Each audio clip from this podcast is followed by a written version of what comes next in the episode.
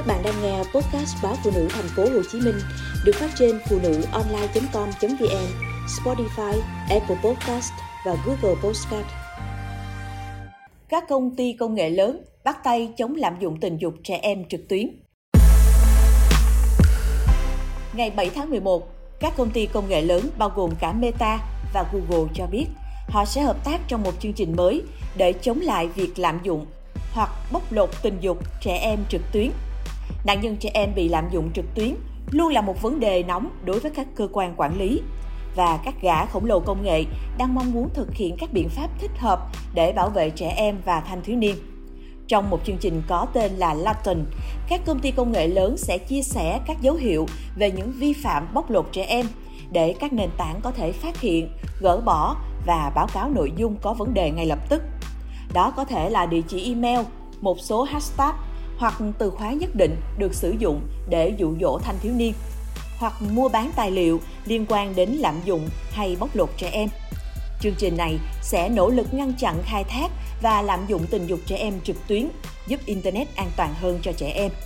Một cuộc thử nghiệm của chương trình đã chứng kiến Meta xóa hơn 10.000 hồ sơ. Theo một báo cáo mới từ Mark Affy, tình trạng trẻ em bị bắt nạt và đe dọa trên mạng xã hội đang ngày càng gia tăng. Với nhiều nạn nhân không chỉ là thanh thiếu niên mà còn có cả những bé chưa đến 10 tuổi. Ngoài ra, hơn một phần tư trẻ em trên toàn cầu hiện phải đối mặt với một số hình thức phân biệt chủng tộc trên mạng xã hội. Trong khi đó, quấy rối tình dục trực tuyến cũng đang ảnh hưởng đến 1 phần 6 trẻ em trên toàn cầu. Cứ 5 trẻ em ở Mỹ thì có một em là nạn nhân của những hành vi quấy rối như vậy. Ở Ấn Độ, tỷ lệ này là 1 phần 3. Một điều đáng quan ngại khác là ngày càng có nhiều vụ đe dọa, bắt nạt trẻ em trên mạng do chính những người có quen biết với nạn nhân gây ra. Trên toàn cầu, 58% trẻ cho biết đã trở thành nạn nhân của một người quen biết. 46% trẻ nói rằng đã bị tấn công trên mạng bởi một người lạ. Trẻ em cũng lo lắng hơn bao giờ hết về nguy cơ bị bắt nạt trên mạng. Hiện cứ 10 trẻ em trên thế giới thì có 6 trẻ cho biết mình lo lắng hơn về nạn bắt nạt trên mạng so với năm 2021. Tuy nhiên, có một số tín hiệu tốt là 71% trẻ nói với cha mẹ rằng các em đã từng bị bắt nạt trên mạng. Theo kết quả khảo sát, tình trạng bắt nạt xảy ra trên nền tảng truyền thông xã hội trực tuyến Facebook của Meta nhiều hơn 2 lần so với Twitter và trên ứng dụng nhắn của WhatsApp của Meta nhiều hơn 4 lần so với Discord.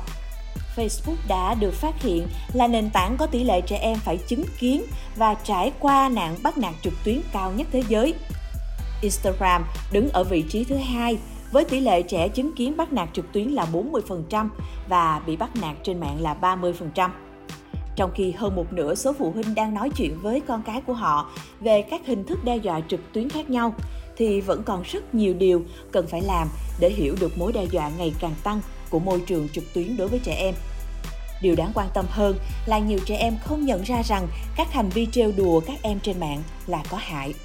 Mặc dù được cho là được cha mẹ rất quan tâm, thì trẻ em ở Mỹ lại thường xuyên bị bắt nạt trực tuyến nhiều nhất với các hình thức cực đoan nhất, chẳng hạn như quấy rối tình dục, xâm phạm quyền riêng tư và tấn công mang tính cá nhân.